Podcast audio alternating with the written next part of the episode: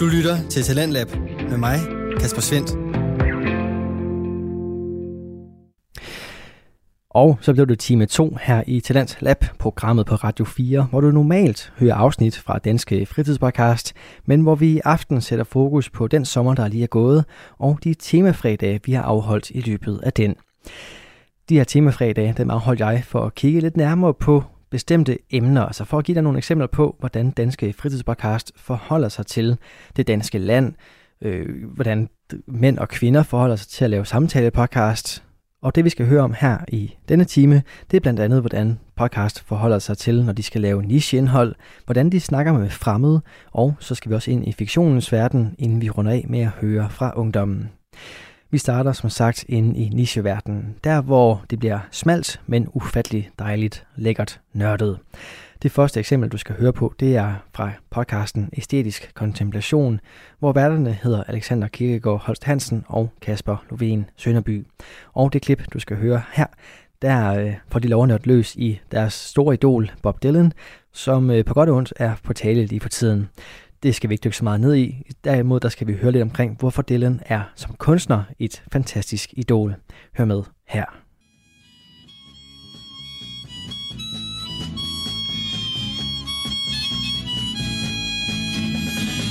All along the watchtower, princes kept the view. While all the women came and went, barefoot servants too. Outside in the distance, a wild cat did growl. Two riders were approaching, the wind began to howl.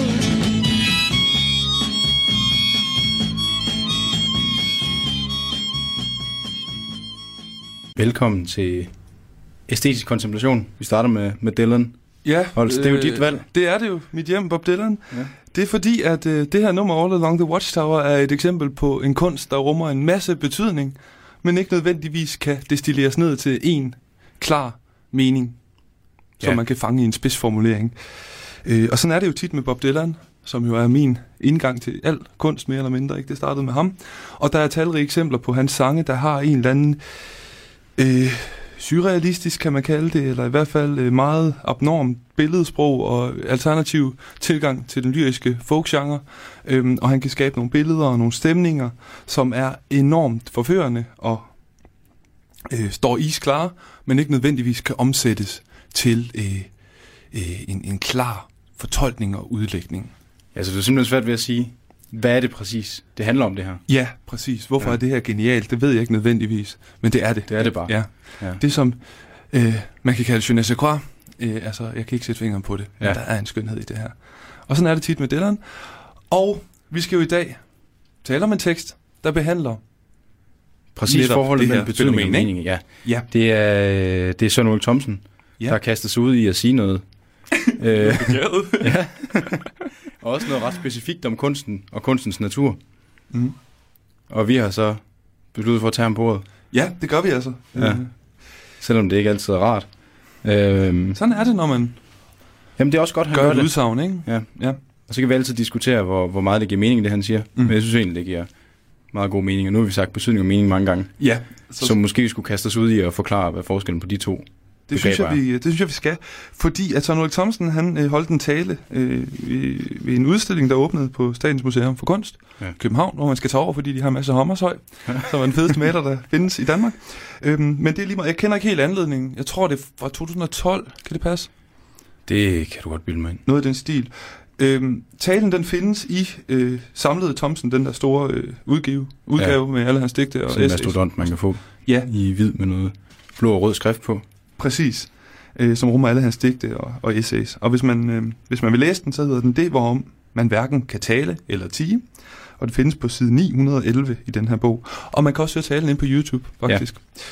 Men det er rigtigt, den har en undertitel, øh, titel, der hedder Om forskellen på mening og betydning. Og det skal siges her, det er jo det er Søren Ole Thomsen, der, der vælger at bruge de to begreber. Ja. Ja.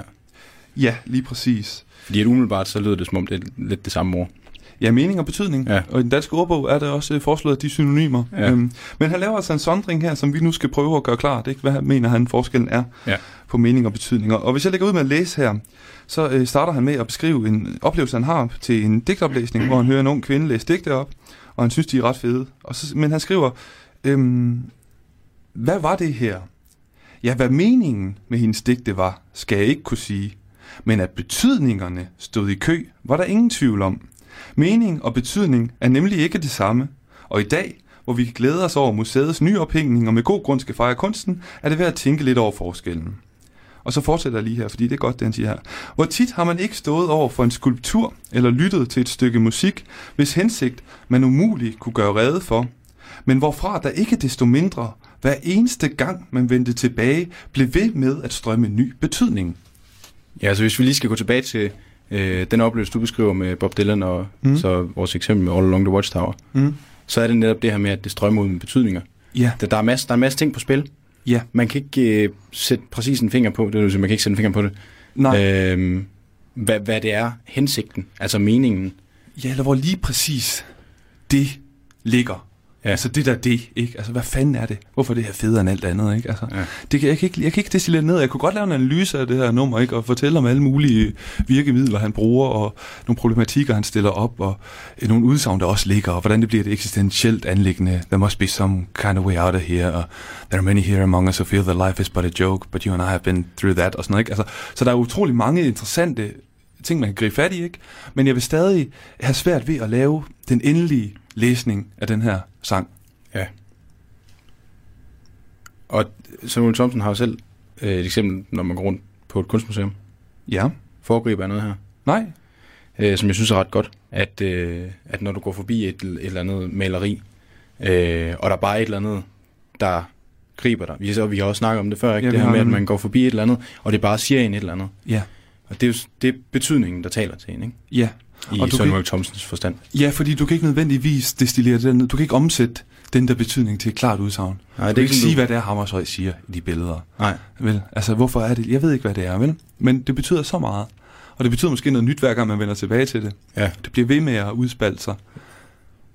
Ja, altså det er ikke sådan, du, øh, hvis du går på et kunstmuseum, hvor du ser et maleri, og så stopper du op, fordi oh, det siger noget om øh, velfærdsstatens mange Nej. fordele, Nej. og så går man over og kigger på det. Det siger bare, altså det er betydningen, ikke? Betydningen ja. taler til en. Det er Ja. ikke meningen, der taler til en. Ja, ja nemlig lige præcis. Ikke? Og, og den her betydning, den har også noget at gøre med, at man bliver bjergtaget, eller man bliver indtaget af det. Ikke? Og, øhm, og der, der er også, vi talte også om det der med, øhm, øh, hvad hedder det, det viljeløse i at betragte kunsten tidligere. Ikke? At, at man behøver ikke have en forudsætning med det, eller man behøver ikke have øh, en intention om at møde det her værk, eller man behøver ikke kræve at få noget bestemt ud af det. Du lytter til Radio 4. Her fik du et klip fra podcasten Æstetisk Kontemplation, som er lavet af Alexander Kirkegaard Holst Hansen og Kasper Lovén Sønderby. De talte lidt her omkring Dylan, og det gjorde de simpelthen fordi, at de får lov at nørde løs i kunstens verden. Og det her med at nørde løs i kunstens verden, vil jeg mene, er lidt nichepræget. I hvert fald et ret smalt lytter, øh, lyttergruppe, som man kontakter der. Og det samme er gældende for den næste podcast, du skal høre fra. Den hedder Skyhooked, og den består af Michelle og Mie Awesome, som er et værtspar, som øh, i den grad får lov at løs, når de snakker om sportsgrenen faldskærmsudspring. Det du skal høre her, det er et klip fra deres reportageserie fra Langeland, hvor en masse danske skydivere, de samledes til at springe ud fra forskellige fly og lande forskellige steder i forskellige formationer. Alt det, det kan du blive klogere på ved at høre her på Skyhugt, og selvfølgelig også ved at finde podcasten inde på din foretrukne podcast tjeneste. Men her der får du altså et klip fra deres reportage fra Langeland. Så det næste klip, vi skal høre, det ved jeg, det handler om, øh, om Lauke, som ikke sprang med på den her tur. Mm. Og så kan vi jo lige høre, hvad han har at sige. Nå, så blev det fredag på Langeland. Fredag på Langeland betyder øhop. Og det øh, er for morgenstunden. Så der er 13 springere, der er fløjet til Drejø. Og så, øh, så synes de nu, at de har fået deres hop og sprunget af. Og så, øh, så er de så egoistiske, at de vælger at ødelægge flyveren så, så spring resten af dagen for alle os andre, det er aflyst. Um, Kan vi få en mærmelding? så, øh, Vi står her på campingpladsen i teltet. Og øh, klokken er kun lige omkring et. Vejret er super fantastisk. En meget let brise blæser. Der er ikke en sky på himlen. Og vi... Øh, ja. Vi skal så bare være her resten af dagen. Er der nogen, der har bestemt for os? Um, men jo, jo, man, øh, man forstår jo en hentydning. Der er nogen, der har fået deres spring i dag. Og så er der så nogen, som ikke kunne få spring. Og det, det kunne man jo godt brokke sig lidt over. Og det vil vi gøre. Faktisk vil vi nok bruge i hvert fald resten af turen. Og nok også en del tid efterfølgende på at brokke os over, at man har ødelagt flyveren, så vi ikke kan springe. Men i stedet for, så kan vi jo smide trøjerne, så vi kan få strandløvefiguren på plads. Gør lige Nutella, Thijs? Og så, øh, så kan vi være i dårlig humør over det resten af dagen. Ja, ja. Det er jo rart. Så kommer vi til at køre foran dem i hvert fald. Vi har ikke nogen foran os.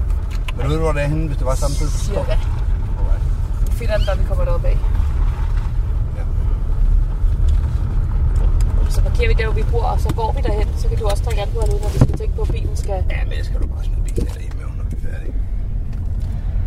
Den korte tur. Kan vi skrue ned på blæsvejret? Ja, jeg bare kan gøre lidt koldt herinde. Jeg har uge på. Det vil selvfølgelig lige tage. Så. Mm, der ligger nogle telefoner her, der tempererer. Sådan der. Nu kører vi på campingpladsen. Ja, lige nu holder vi stille på campingpladsen, fordi Lige der er to vi stille biler. på campingpladsen, fordi der er trafik med mennesker, der spiser is og lufter hunden, og modgående biler og børn, der er... Det er et moras. Et moras. Vi har været ude og lave øhop i dag. Det har vi. Vi har Og, været på øh, Drejø. Du var, med, du var med, Michelle. Jeg var på Drejø. Endte med, at du var med. Vi snakkede om sidste gang, at det var ikke sikkert, at du ville tage med. Nej. Hvordan endte det? Jamen, det endte jo med, at øh, der var lidt vind her til morgen. Og det var øh, i en god retning, så jeg skulle ikke lande i sidevind med, med 10 meter til udlagt mærke. Nej. Så på den måde gik øh, alt efter, øh, efter planen, indtil, indtil det så ikke gjorde. Ja. Det, der sker, er, at vi er afsted med fem lift af tre mand ad gangen. Det første lift, det var øh, Kim Mandstrup og Levi Og Jan, og Jan. Og øh, de fløj derover og landede med flyveren, og så øh, kiggede de på forholdene og lagde en pil ud, og så gik flyveren op i 1000 meter og satte Jan af. Kim havde ikke lyst til at springe. nej. Og så fløj flyveren tilbage. Og så var det næste hold, der var jeg blandet på. Og sådan blev vi ved. Mm, Og det var, det var en smuk ø. det var det. Fuldstændig klart vejr, blå himmel, grønt vand. Det, var- jeg synes, det var flot. Det var super flot. Og et hav af... Øh, et hav.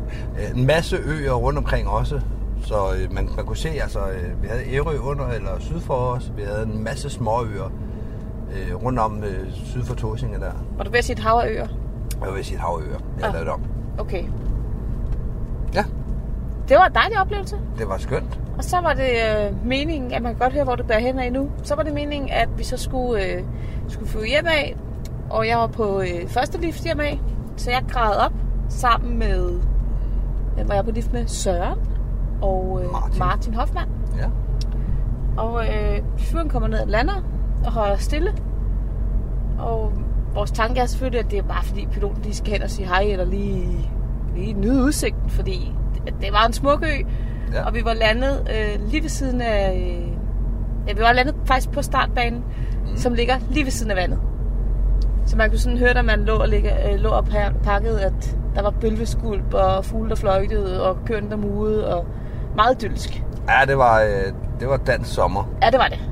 Det var indbegrebet af dansk sommer, ja. Så vi tænkte, det, det vil sgu piloten da også have en lille bid af. Det troede vi. så troede han vi. øh, kommer ned, lander, så brækker han ned, lukker flyveren. Og så går vi derover, vi er fuldt grad op, klar Ja. ja. parat til at flyve hjem af igen. Og så sker der det, han siger, jamen der er noget med næsehjulet. Der er noget med hydraulikken. at den ikke vil, øh, man ikke vil, hvad hedder det, pusse op. Hvad vil, vil den tage ordentligt fra? Jeg ved det ikke helt. Du lytter til Talentlab med mig, Kasper Svendt. Her fik du et klip fra faldskærmspodcasten Skyhugt med Mie og Michelle Årsom og deres reportage fra Langeland. Hvis du synes, det var lidt spændende at høre om, og egentlig gerne vil blive klogere på, hvorfor i alverden nogle mennesker hopper ud fra fly, ja, så kan du altså finde podcasten inde på din foretrukne podcast tjeneste og høre masser om både grej og regler, men også den her fascination for, hvordan det lige er at være i frit fald. Her i aften, der holder vi lidt en opsamling på de temafredage, vi har haft hen over sommeren, og vi er nået frem til den tredje sidste dag. Der, der tog vi fat i det at snakke med fremmede, og der havde jeg faktisk fornøjelsen af at have hele to podcast inde i studiet til at høre og lidt omkring, hvordan de tilgår det at tale med gæster. Den første podcast, du skal høre et eksempel fra, er Sludrottatollet med Flemming Lauritsen. Han har gjort det til sin mission at tale med ualmindelige, almindelige danskere, som altså alle sammen gemmer på nogle ret spændende historier. Man skal bare lige prikke hul på dem først. Personen, du skal høre som gæst her, det er faktisk en, der er kendt her i Talents Lab, for han har også været med med sin egen podcast. Shahin Okær, han lavede nemlig podcasten Sketchofren, hvor du hørte en masse forskellige sketches. Den og meget mere talte han om med Flemming, og præcis deres snak skal du høre et eksempel på her. Man hører tit om mennesker, som øh, har, øh, kan man sige, kommer fra forskellige lande af. Så er der tit det der med, at de føler, at når de er det ene sted, mm. jamen, så er jeg ikke en dansker, når jeg er i Danmark. Så siger danskerne, jeg er sådan, og så når jeg tager til Iran, jamen, så er jeg dansker. Mm. Mm. Har, du, har, er du stødt ind i det? Ja, jeg er nok skånet mere for det end mange andre, men ja, jeg møder den nogle gange, og jeg tror, at at ens liv bliver ligesom også påvirket af et storpolitisk spil. Mm. Øhm, jeg tror sådan 11. september var meget øh, afgørende for min sådan, identitetsskabelse. Jeg var 11 år, da det skete. Øh, og så kom Iran som sagt på ondskabens akse, og der var jeg lige kommet hjem fra Iran. Det er året efter, jeg kommet hjem fra Iran, og en stor del af min identitet er ligesom, at jeg er ham, den fremmede dreng, der opfører mig underligt, og har skjort ned i bukserne, og giver pænt hånd til voksne. Mm. Øhm, fordi jeg ligesom havde en iransk opdragelse med derfra. Så da Iran lige pludselig var de onde, tog jeg det over på mine skuldre. Okay. Øhm, og det blev ligesom en, en identitetsting, og så hele den der Dansk Folkeparti højredrejning, der kom i slutningen af 90'erne, især ja. op igennem nullerne, ja, præcis. tog jeg jo også på mine skuldre og følte også, når man altså, når, når det var enten er du for, eller også er du imod, og altså den ja, retorik, der var i nullerne, følte jeg mig også ramt af. Øh, og der er, altså, der er jo mange, der er meget værre ramt, end jeg var, fordi jeg ligesom også var halvt dansk, og ikke er vokset op i en ghetto, og alle de der ting, men jo, jeg følte mig rigtig ramt af det, og på nogle måder følte jeg mig fremmed også, ja. ja. Det gjorde jeg. Den har du prøvet, men nu var du lige inde på det der med omkring din familie dernede, som du havde der. Jeg har jo set på nettet et eller andet mm. sted, hvor du er faktisk sammen med noget af din familie dernede. Ja. Og der ser man jo faktisk en, altså nogle venlige, dejlige, varme mennesker, der sidder og taler til dig, og mm. man ser en sød, dejlig dreng, der står der og smiler. Mm. Øh, jeg tror, at man kan sammenligne med, med alle mulige andre skilsmissebørn. Altså langt de fleste skilsmissebørn har to familier, der elsker dem rigtig meget. Mm. Og det havde jeg også. Og den ene af de familier var i Iran. Øhm, og jeg tror, det startede med, altså jeg havde ikke fortalt så meget om den her historie sådan offentligt, så lavede jeg en, en plade, hvor der er et af numrene, der ligesom handler om den her historie. Og så lavede vi en musikvideo med nogle gamle hjemmevideoklip, ja. som jeg havde været nede i Iran og hente hos min fætter. Han havde fået digitaliseret dem. Og jeg havde ikke set dem, øh, før jeg blev, hvad har jeg været, 6-27 eller sådan noget på det Ej. tidspunkt. Øh, Spændende, man. Helt vildt. Så lagde vi det ud, og så blev jeg kontaktet af en, øh, en journalist ved navn Mathias fra TV2 Eko, som så lavede sådan en lille dokumentar om det. Og for mig var det meget vigtigt at se den, før den kom ud, ja, og have, at ligesom have hånd i hanke med, at det blev en positiv historie. Der er ikke brug for en eller anden... Altså, der, der er nok historier om en eller anden ond indvandrer. Ja, præcis. øh, det sådan en historie havde jeg ikke brug for at fortælle. Nej. Både fordi der er nok af dem, og fordi sådan er min historie ikke. Og det kunne meget nemt være blevet fortalt sådan. Mm. Øh, så min familie var bestemt ikke som, som moren i ikke uden min datter, der skriger, og der flyver spyt ud af hendes frodende mund og sådan noget. Øh, min familie var meget kærlig. Ja. ja. Og jeg synes, det er fedt, du får den vinkel på det, fordi der griber vi jo fat i, en, en masse fordomme, mm. som eksisterer i Danmark, og det, det, det vil jeg, påstand vil jeg gerne skrive under på. Mm-hmm. Der er så mange af dem, og og der ser man jo bare, at det behøver slet ikke at være sådan. Det, jeg synes, det nogle gange så handler det om det der, hvis vi prøver at forstå hinanden lidt bedre, så finder man også ud af, at jamen, hvis du tager til Iran, jamen, de er ikke så frygtelige. Der er også mm. varme, kærlige, dejlige mennesker, ikke? Altså, mm-hmm. er det ikke? Men er det ikke sådan, det er, synes du, når vi... Jo, bestemt. Med, altså, med kultur? Helt bestemt. Det er øh, langt de fleste lande har folk nøjagtigt de samme øh, ønsker og problemer. Og, Ja, altså, præcis. ja, helt bestemt. For det synes jeg tit, vi overser her i... Nu tog du også fat i starten af 2000 og alt det. Jeg synes... Personligt synes jeg nogle gange, den måde, vi omtaler... Eller andre kulturer, andre lande bliver omtalt på i forhold Mm. til for eksempel os danskere. Det kan være sådan lidt... Man bliver sådan lidt... Ah, Ja. Jeg synes jeg i hvert fald. Jeg synes, øh, ej, kom on, der må også være dejlige mennesker i den anden. Det kan ikke være Mm. monstre alle sammen. Med. Mm. Så det, det, Det er meget forsimplet, og jeg tror ikke... Mm, jeg tror, det er meget menneskeligt øh, at skære det frem over en kamp. Det gør det også nemmere at forstå ind i hjernen, ikke? Mm. men, men øh, det, det er ikke nødvendigvis sundt. Øh, jeg studsede over... Øh, hvad er det, det er et par dage siden, at det kom frem, at den der nye russiske vaccine øh, faktisk er 92% sikker, eller sådan noget. Ja, det er rigtigt. Og det var jo en stående joke i Danmark, og det er som om sådan, om hvis det, især Rusland og Kina, det, det, det kan umuligt være rigtigt. Altså man får sikkert horn af at få den der vaccine. Og det viser, altså der bor 300 millioner mennesker, det er verdens største land. Selvfølgelig er der masser af ting i Rusland, der også fungerer. De har deres problemer, men det er sådan en meget arrogant reaktion på det. Altså vi venter på, at amerikanerne laver en, for så må det være godt. Ja, men det... Øhm, og det er nok lidt blåøjet og, og naivt. Radio 4 taler med Danmark. Og så fik du altså et eksempel på, hvordan det kan lyde, når en fremmed møder en anden fremmed. Det var et eksempel, der kom fra podcasten Sludrejsetollet med Flemming Lauritsen. Han talte med rapper og foredragsholder Shahin Åkær. Du er skruet ind på programmet på Radio 4, der præsenterer og udvikler Danske Fritidspodcast. I aften laver vi en opsamling på sommerens temafredag, og det er det, vi dykker videre ned i lige her. Det næste eksempel, jeg har til dig, som dykkede ned i genren med at snakke med fremmede, er fra podcasten Fucking Single. Og den består af de to værter, Emilie Mie Pedersen og Michelle Sønderskov. Og det klip, du skal høre fra her, der talte de med Frederik, som er en 20-årig knægt, som øh, var med til at snakke omkring det her med porno, sex og onani, og hvordan det påvirkede hans datingliv. Her får du et eksempel fra podcasten Fucking Single. Og når man nu er single, og så er det jo godt, at man kan klare sig selv nogle gange. Det er det. Især her under corona måske. Ja. Ja. Øh, og porno og onani, der, det fik vi øh, et indtryk af, at det, det har du et meget afslappet forhold til. Ja, altså, det er jo, det er jo bare, hvad det er. Altså, Ja. der, er- Altså, og det er sjovt, at det er så tabubelagt. Fordi at der er jo så mange, der gør det. Ja. Ligesom sex. Jeg tror faktisk aldrig, noget, dyrker jeg det. har snakket med min familie, eller ikke min familie, jeg overhovedet Lige over med, middagsbordet. min, med mine veninder om. Det er faktisk ikke rigtig noget, vi snakker om. Nej, der har mine, ven- mig og mine veninder heller aldrig sådan. Er det noget, I fyre snakker sådan okay meget om? Ja. Er det sådan, ja, Det er det, kommer meget hurtigt, ja. det, det er det egentlig. Men ikke sådan, altså, det er ikke sådan oftest, når vi er sammen, men du ved, det kan godt komme på, altså, det er bare, et, Kom op. det er bare et sjovt emne, synes, altså. Ja, Synes jeg, jeg. tror med piger er det meget sådan følsomt, eller sådan, det er meget privat. Det er meget privat, ja. Ja, Men hvorfor? Ja, og det ved jeg egentlig og det ved jeg egentlig heller ikke, nej. Men det ved jeg ikke.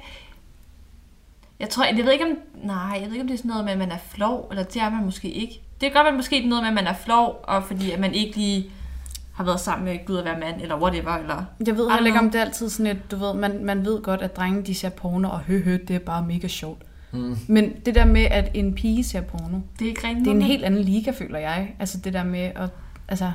Ja, jeg forstår, hvad du mener, men sådan, altså, sådan skal det jo ikke være. Selve billedet i mit hoved ser alt for sjovt ud. En pige, der sidder og onanerer til porno, Mm. versus en dreng, der sidder og onanerer til porno. Men, jeg, men jamen, når du siger, at det ligger det op sådan der hoved, når jeg, hvis jeg forestiller mig en, en dreng, der sidder og ser porno, og net, det tænker jeg ikke er noget særligt kønssyn, du ved. Men hvis en pige, der tænker jeg sådan, jeg forestiller mig sådan stemningsmusik og krig, terrin, hvad prøver jeg at sige? Stearinlys. Stearinlys, Ja, ja. du ved, sådan der. Altså, at det sådan er, jeg forestiller mig heller ikke, det er sådan er i, i samme liga, men det er, måske, det er det måske, altså. Ja, det er det er godt. måske bare mig, øh, som... Du tænker, det er en smuk ting, at Jeg tænker, når det er en smuk, smuk ting. Ja.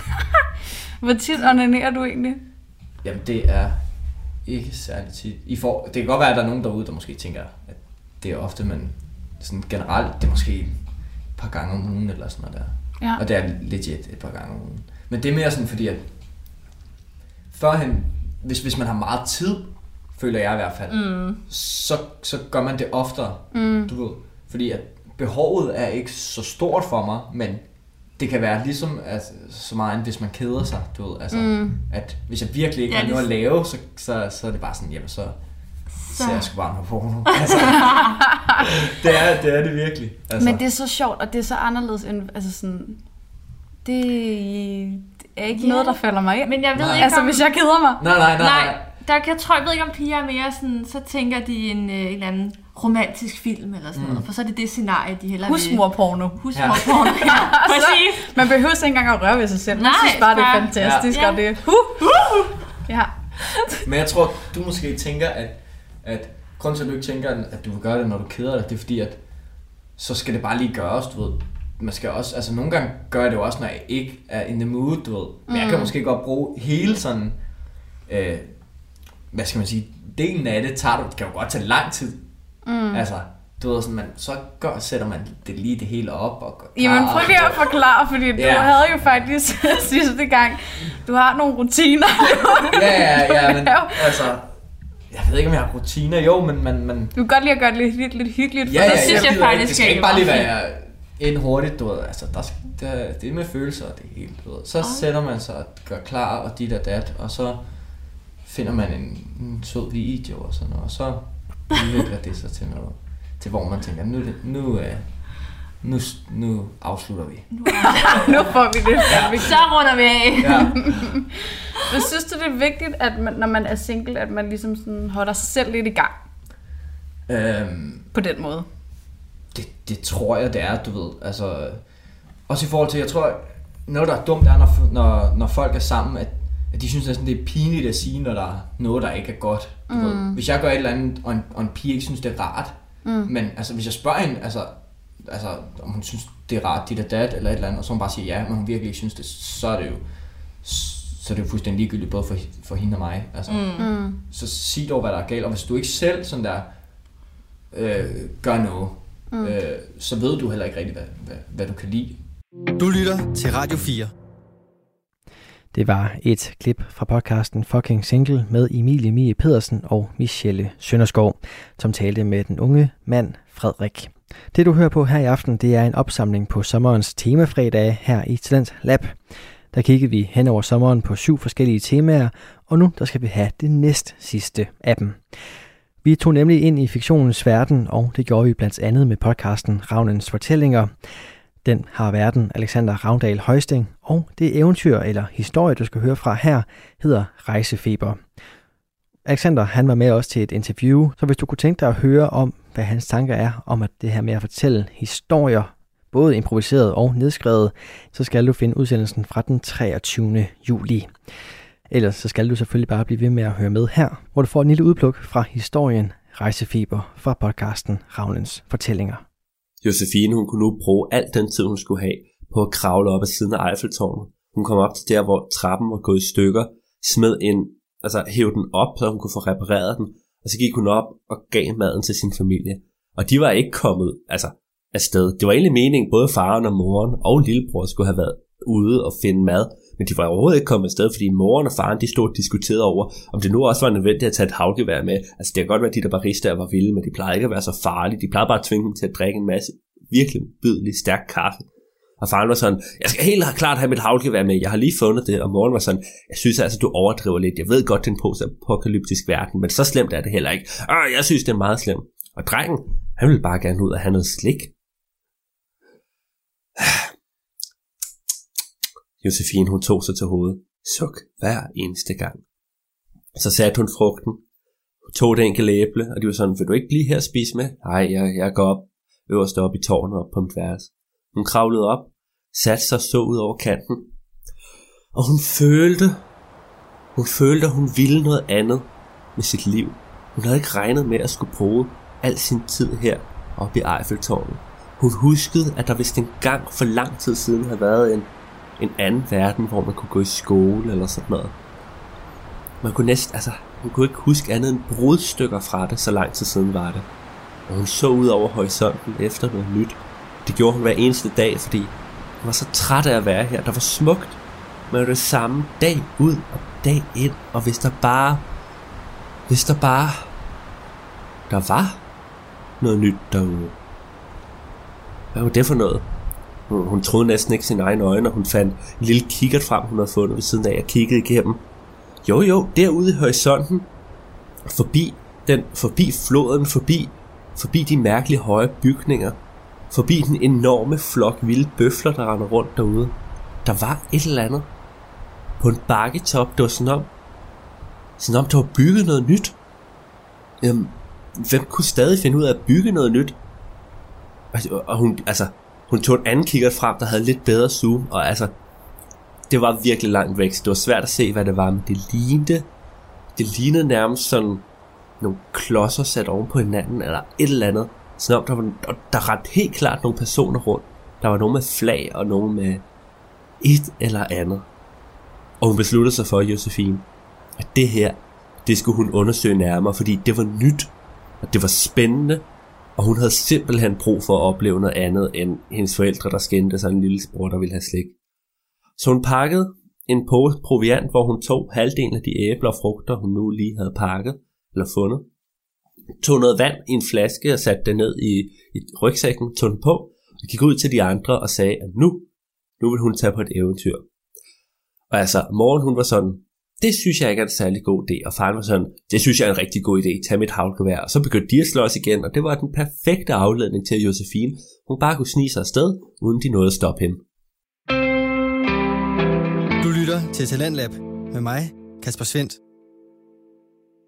Og her der fik du en lille del af historien Rejsefeber fra podcasten Ravnens Fortællinger med Alexander Ravndal Højsting. Han var med som et eksempel på, hvordan man kan bruge fiktionens verden i podcast, og det næste, du skal høre på her, det er altså også et klip med det eksempel. Denne gang der skal vi dog ikke kun forholde os til eventyr og fortællinger, men også til satirens verden. For Kasper Olsen og Anton Grum Nydam, de laver nemlig podcasten Danmarks Motor, som er en slow cooking satirepodcast, som langsomt bliver mere og mere bizarre. Det du skal høre på her, det er det første afsnit, som hedder Danmarks yngste bedemand, og her der vil du opleve, hvordan præmissen bliver sat op for de kommende afsnit. Vi møder nemlig en fiktiv journalist, som møder en lidt besværlig kilde, og skal så finde ud af, hvordan man lige arbejder sig ud af den situation. Hør med lige her. Jeg tænker, er der sådan alligevel nogle særlige, særlige oplevelser, det, det giver dig at Særlige være, oplevelser? at være bedemand? Ja, altså der var, der var en, øh, og det er, jo, det er jo endnu en af de der, øh, de der øh, opgaver eller opkald, vi har snakket om, øh, som kommer meget, meget sent. Øh, og den her kom så, jeg, kan- jeg kan huske det meget tydeligt, fordi jeg var lige på vej, i, på vej til at ryge i seng. Den var 3.21, Øhm, og så modtager jeg et opkald med så meget, han lød meget, meget forpustet, øh, og siger så, øh, at der er sket et dødsfald, og øh, han skal bruge en kiste, og det skal være lige nu. Øh, det skal bare gå hurtigt, det skal bare være billigt. Så siger jeg så til ham, jamen kom der, kom der her ned, og lad os snakke om det over en, øh, en, en kop kaffe eller en øl eller et eller andet. Øhm, og så kommer han så herned, øh, faktisk øh, meget, meget hurtigt. Det tror jeg ikke, dengang der går 10 minutter, så står han der øh, og ser sådan helt øh, forvildet ud i hovedet. Øh, totalt, øh, det ved jeg fandme ikke, lige nærmest selv et lige. Altså, jeg var lige ved ham ned i en kiste. øh, men, øh, men øh, hvad hedder det? Øh, jamen, han skulle bare bruge øh, en, øh, en billig begravelse. Og så siger jeg så til ham, øh, fortæl om de muligheder, vi har her. Og det var alt for dyrt. Altså, der var, jeg, det kunne simpelthen ikke blive billigt nok. Øh, og jeg siger jo så til sidst til ham, ved du hvad, nu må du simpelthen gå op med dig selv. Er der noget af det der kan bruges, eller er der ikke noget, der kan bruges? Mm. Øh, og og det, jeg kan også godt tage den på over for kunderne, hvis, hvis de bliver for krævende. Øh, fordi allerede der var jeg lidt træt af ham, fordi han kritiserede, kritiserede. Altså det der med, kom nu med en positiv bemærkning. Altså, nu har du sagt tre negative ting, så må du komme med en positiv, ikke? Og så, øhm, så siger jeg så til ham, ved du hvad, det jeg kan gøre, det er at lave en discount-kiste. Eller jeg skærer ned på alle materialer, det billigste overhovedet, og så kan vi få livet dernede. Og jeg havde så fået specifikationerne på det lige. Det var en meget, meget lille mand. Både, både volumemæssigt, men også øh, højdemæssigt. Øhm, så det, det tænkte jeg, det, det, det klarer vi. Det klarer vi. Og jeg gik sammen med, med, med ledende eksperter inden for feltet, og fik så lavet den der discount-kiste. Øhm, men så kommer han så derned, Øh, og ser Kirsten, og Kirsten, og han var helt ellevild og siger, det ser sgu fint ud, det, det koster nok ikke mere end 100 læs. Så siger jeg, hvad? Det koster 500, du. Øhm, og, øhm, og så siger han, 500, det giver jeg fandme ikke at betale. Så siger jeg til ham, ved du hvad, det er 500, eller så er det ud herfra. Øhm, og så tror jeg, jeg, jeg kan ikke huske helt, hvad der skete, men jeg tror, han sparker til et eller andet kiste, og så løber han ud. Og så siger hvad fanden, og der er jo gået af butikken, jeg siger, hvad, ja, ja. hvad fanden er det for en opførsel, ikke? Så tager jeg telefonen lige med det samme og ringer bedem, danske bedemænd, slår dem op i, øh, i Årebo, eller hvad hedder det, telefonbogen, mm. en efter en, og ringer og siger, ved du hvad, hvis I ser ham her, jeg har overvågningskamera på, jeg sender billedet ud, alle, alle bedemænd i Danmark, de ved, hvem man er. Okay. Og han kan gå lige fra, det ved jeg ikke, Køge til Bornholm. Han finder ikke bedemand, der begraver ham. Det gør han bare ikke. Ja. ja, det er en spændende historie. Jeg er simpelthen nødt til at spørge, for det er piskoldt. Kan, kan vi gå et eller andet sted, andet sted hen? Hvor vil du ellers hen? Jamen, det ved jeg ikke. Jeg, jeg synes bare, at det... Jeg har, Du har det godt, for? Jamen, jeg har for lidt tøj på til det Ja, her. du har da heller ikke nogen jakke på. Jamen, det er sådan en fleece, øh, fleecejakke. Fleecejakke? Ja, det er sådan en tynd en. Det ser da meget tynd ud i hvert fald. Ja, ja. Kan du se det der på? Ja, ja, men jeg kan godt se Det er. Går du, det, går Det er rundt i det? Okay. Øh, ja, ja, altså, jeg skulle lige til at sige privat, men det, det der er jo ikke egentlig ikke... De, de skillelinjer bliver sådan lidt mm. udflydende, ikke? Men, men jeg går altid rundt mærke på. Øh, sover også nogle gange i den, ja. Men, men, men, Men har du et kontor eller et eller andet? Eller? Jo, jeg, jo, jeg har et kontor, eller ja, et kontor soveværelse, eller hvad man skal kalde det. Der er i hvert fald øh, et skrivebord med Kan vi være der? Øh, jo, vi kan godt gå derhen. Ja, men øh, lad os rykke til dit kontor. Øh, ja. Ja, hvis du er sikker på, vi at herude det, igen. det er et problem at være her. Ja, der er godt nok meget ekko her. Det er helt vildt. Øh, ja, altså, det, altså, ved ikke, hvad jeg skal svare. Åbn endelig. Jeg fanden vil være frygt. Kan du ikke lige komme med her? Jo, jo, jo. Du må, altså, du må lige følge med. Yes. Ja. Jeg tænker på, er der, øh, er der mange, øh, nu er du ret ung i faget, er der mange, der sådan tænker, at du ikke kan bære opgaven, Ikke når du er så ung? opgaven. Altså, jeg er i hvert fald ikke bære kisten, lad mig sige det sådan. Nej, men, øh, men det er der måske, det er der måske, men jeg tror også bare, der er brug for, for, øh, for nye kræfter i den branche. Selvfølgelig har, selvfølgelig har jeg haft, øh, haft øh, Hold da kæft. der har sagt, øh, du kunne sgu Du har være, til gengæld meget tyk luft. du kunne sgu være mit barn. Hvad siger du? Jeg har til gengæld meget tyk luft. Tyk. Nå, nej, jeg har heller ikke fået luftet ud her. Nej, nej. Og det er fint. Det er dejligere end før i hvert fald. Synes du det? Ja, det er sådan lidt mere, øh, ja, bare varmt egentlig. Nå, ja, ja. Men, øh, men det er så også her, jeg sover, som oftest. Lidt hotdog-papir der, eller hvad? Nå, ja, jeg, jeg er ikke lige fået ryddet op. Jeg så jo ellers gerne, at uh, interviewet blev foretaget nede i uh, showroomet der, som er Ja, der. men, men er det okay, at vi er heroppe? Fordi ja, Jo, men nu er du kommet ind. det- Nu er du kommet ind. Du havde det jo meget koldt. Ja. Ja. Men er det fint? Jeg har faktisk ikke hørt uh, andre sige det. Okay. Jo, det er, det er fint så. Ja. Ja. Vi pakker det her papir væk. Rydde det op. Hvad er det, du har på bagvæggen der? Nå, herom. Øhm, ja, det er jo så Ja, det er de døde, eller hvad? fotografier af, af afdøde, som jeg har på den ene eller den anden måde håndteret. Hold da kæft. Øhm, og jeg har selv taget alle billederne. Øhm, og så også selv fået dem, fået dem ja, rammet ind øhm, og hængt op. Nå. Men er, er de giver familierne lov til det? Øh, ja, altså, hvis jeg spurgte dem, så tror jeg, de ville sige ja. Altså, så øh, ja, det synes, altså, jeg synes, det er lidt dekorativt, og så Er det ikke lidt... er det at Øh, kigge, kigge på, ikke? er det ikke lidt... Øh, sådan makabert, eller? Det, altså, det, er jo, det er jo min hverdag for helvede. Altså, det ser jeg hver dag. Men jeg, jeg synes, det, det, det giver et eller andet til Det er rummet, meget- synes jeg. Det er meget øh, kvinder, er det ikke? Jo, eller...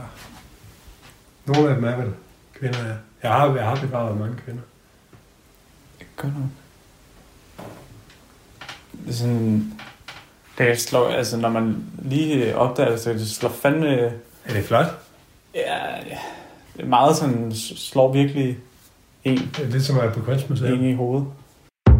Radio 4 taler med Danmark og om det lykkes nogensinde for den fiktive journalist at klare skærne i Danmarks Motor, det må selv gå ind og lytte efter, når du skal finde Danmarks Motor inde på din foretrukne podcast tjeneste.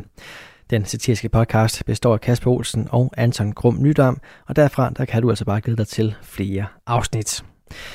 Som det sidste tema, jeg har med til dig her i dag, så gennemgik vi også ungdommen, nærmere bestemt den nysgerrige ungdom, som med helt nye øjne kigger på ret så mange ting. Det første, jeg gerne vil have, du skal høre, det er et klip fra podcasten Hulen. Den har verden Alfred Sandø, som er en ung mand, der lige er gået ud af gymnasiet. Han inviterer sine venner og bekendte med ind til at snakke om forskellige emner, og det du skal høre i klip fra her, det er en samtale med veninden Helene, hvor samtalen faldt på drukkultur, nærmere bestemt det gode og dårlige ved, at der findes alkohol i unge kredse. Det er altså det, du kan blive klogere på lige her med et klip fra hulen. Wow, altså, jeg, jeg tror, jeg startede, da, da jeg var 11 eller sådan noget. Øh, hvor jeg tænkte, alkohol, altså hvem fuck drikker det? Altså sådan, det, er, det er sådan noget, der voksne gør, og dumme voksne gør. Øh, og så måtte jeg ikke drikke, til jeg var 16, og det gjorde jeg så ikke. Og så havde jeg så den ligesom, simpelthen indstilling, til, indstilling til alkohol, at nu er jeg blevet 16, nu har jeg misset så meget, så skal jeg catch up. Mm. Øhm, og det tror jeg måske jeg har lidt ligget grundlaget for mit forhold til, til alkohol. Sådan noget med, at øh, ikke at catche op, men, men i den måde, jeg catchede op på, det var ved at drikke en del. Øh, og så tror jeg måske bare, at det er den måde, jeg er gået frem, fremad på det, at blive blevet ved med det. Øh, og det, har, det snakker jeg altså også om i min første episode, som jeg lægger ud, men ja, det, det har nogle gange været dumt, og altså, det har selvfølgelig også været fucking fedt nogle gange, og man har været flyvende, det, sådan, det har virkelig været nogle fede fester. Men du ved, der kommer bare nogle sjældne gange, som fylder meget. Det gør dårlige oplevelser jo bare generelt. Det fylder meget. Øh, og så er det bare noget at lave dumme ting. Øh, mm. Men jeg ved ikke, hvordan du har været. Jamen, øhm, det snakker vi også lidt om i toget. Mm. Men, men første gang jeg drak, der var, gik jeg i første G. Øhm, og det var på min 17-års fødselsdag. Jeg var til fødselsdag hos to af mine efterskoleveninder. Øhm, og jeg havde... Jeg var, jeg var så 17, øhm, og tror også, jeg følte allerede der, at jeg var lidt bagud.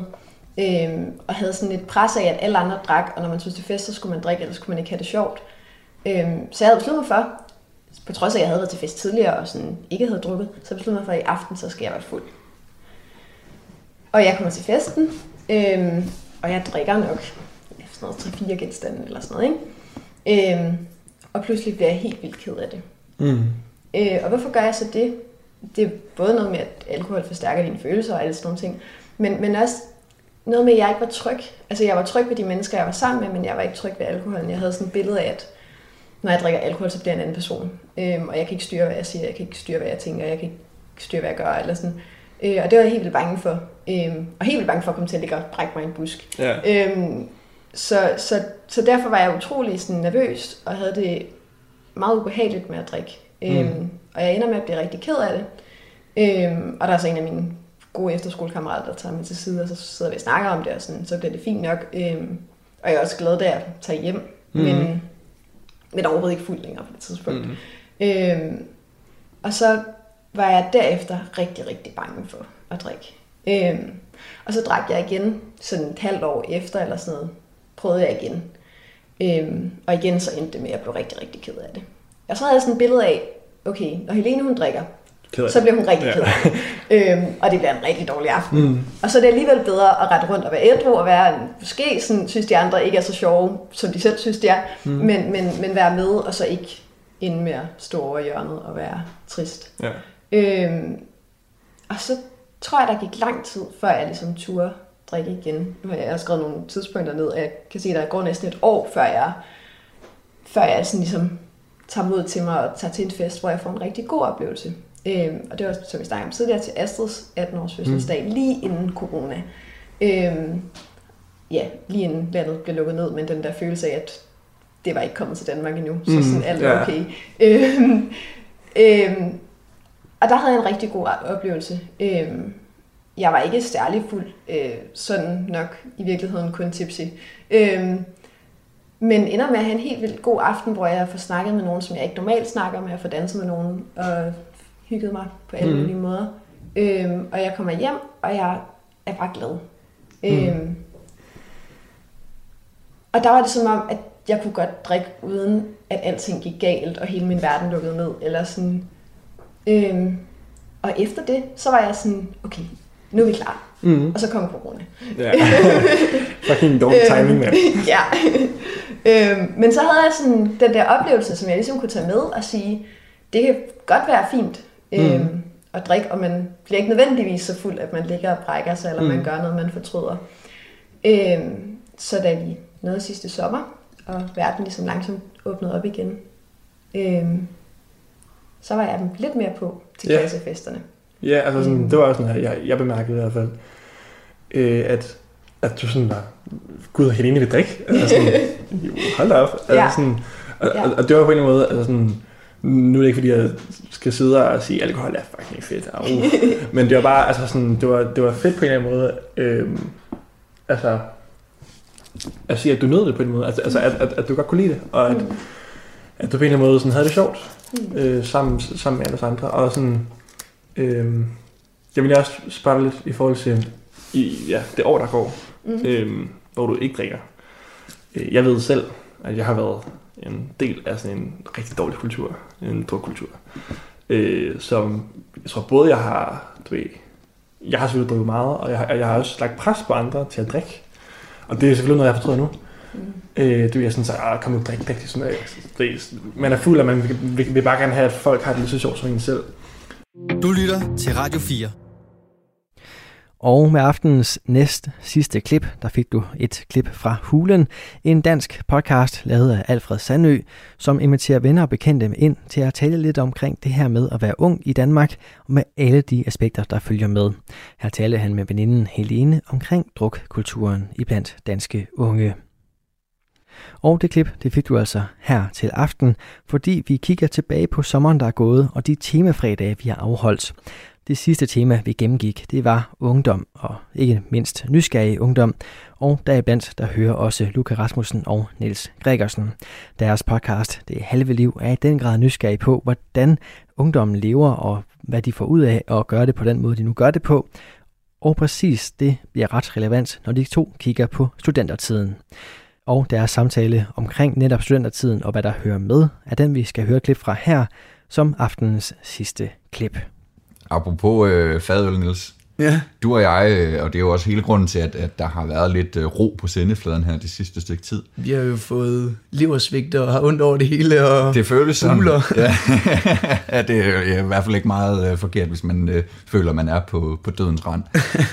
Nej, det er det ikke. Du og jeg er jo blevet studenter. Ja. Heldigvis. Ja, heldig, heldigvis tak for det. skæbne, ja. Det er jo, Tillykke det, med det også. Ja, og ja, tak i lige måde. Det kan du godt være stolt af. Jo tak, jo tak. Jamen, øh, det synes jeg bestemt også, du kan. tak. altså en hjælp beskedenhed.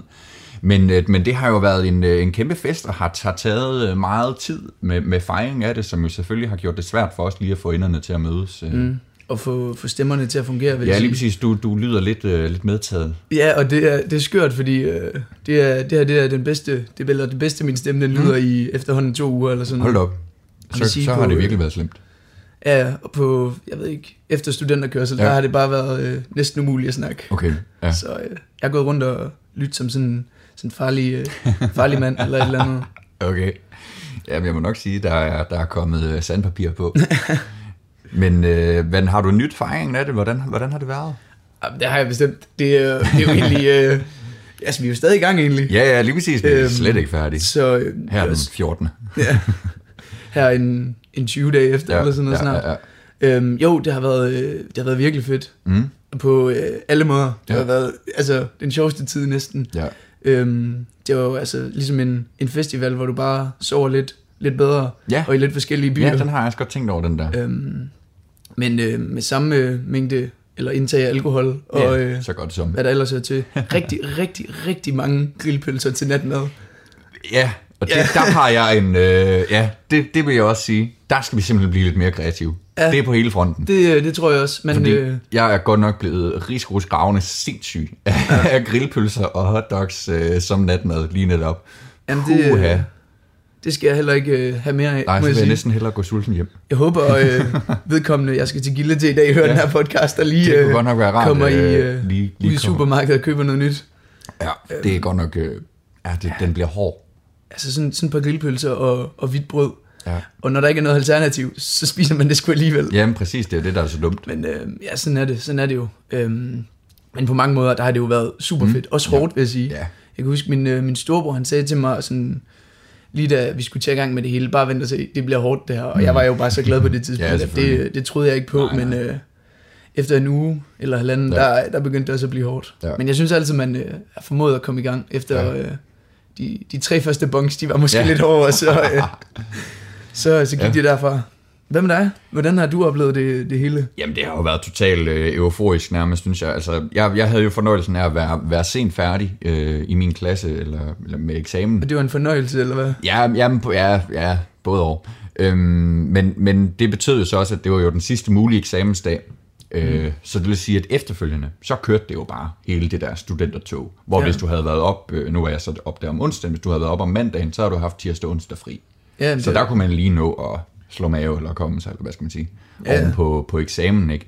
Men jeg havde, var jo bare eksamen, og så skulle vi op på skolen derefter og forberede noget til dimission.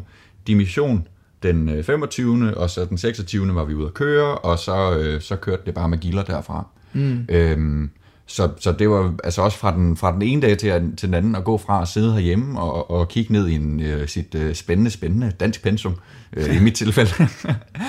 øhm, øh, og så til at, ja, hu hej vilddyr, og så gik det bare stærkt. Jamen, det er rigtigt. Og altså, jeg vil sige, for mit vedkommende, der var det... øh, Jeg var til eksamen den, Ja. om tirsdagen. Jeg kan ikke lige huske, hvilken dag Nu, øh, jeg tager lige et øh, stykke vandmelon, Niels. Jamen, Så gør und, det. undskyld, hvis det... og så, øh, det er ikke mig, der skal undskylde for. Men øh, jo, og så, øh, så om torsdagen, der var jeg allerede til studentergilde. Så Mm. mm. dimission om fredagen. Så om lørdagen, der holdt jeg selv studentergilde. Ja. Og så, når jeg så holdt jeg også lige student, studentergilde for familien om fredagen efter dimission. Og så Okay. om lørdagen holdt jeg studentergilde Ja, ja. for vennerne fra klokken 13 af eller sådan noget. Ja. Og så søndag, der var, der var det ude at køre. Sådan. Så øh, det var også en øh, pakket weekend. Og Ja. ja. siden dag, der har jo ikke været ja. en, en dag, hvor man egentlig Nej. Ikke har været til studentergilde mere eller mindre. Nej, eller så kan man jo tage i byen. Ja, det kan man godt. Det er jo farligt. Ja. Øhm, Det er også sjovt, når man er jo, student. jo, bestemt. Ja, jeg har også tit tænkt på, altså sådan, jeg øh, synes tit, man møder, møder den lidt, at, når man taler med nogen, der er lidt ældre end os, eller måske nogen, som, som kommer fra en anden by end os, mm. Mhm. at så, så, så taler de meget om studenter ugen, Ja, ja. altså i ental. Ja, det, er- det er altså som om, at det hele skulle Studentermåneden, kunne man at, måske lige præcis, det. at det hele skulle ligge inden for en måned. Det synes jeg så, øh, det gør det sgu ikke i vores tilfælde.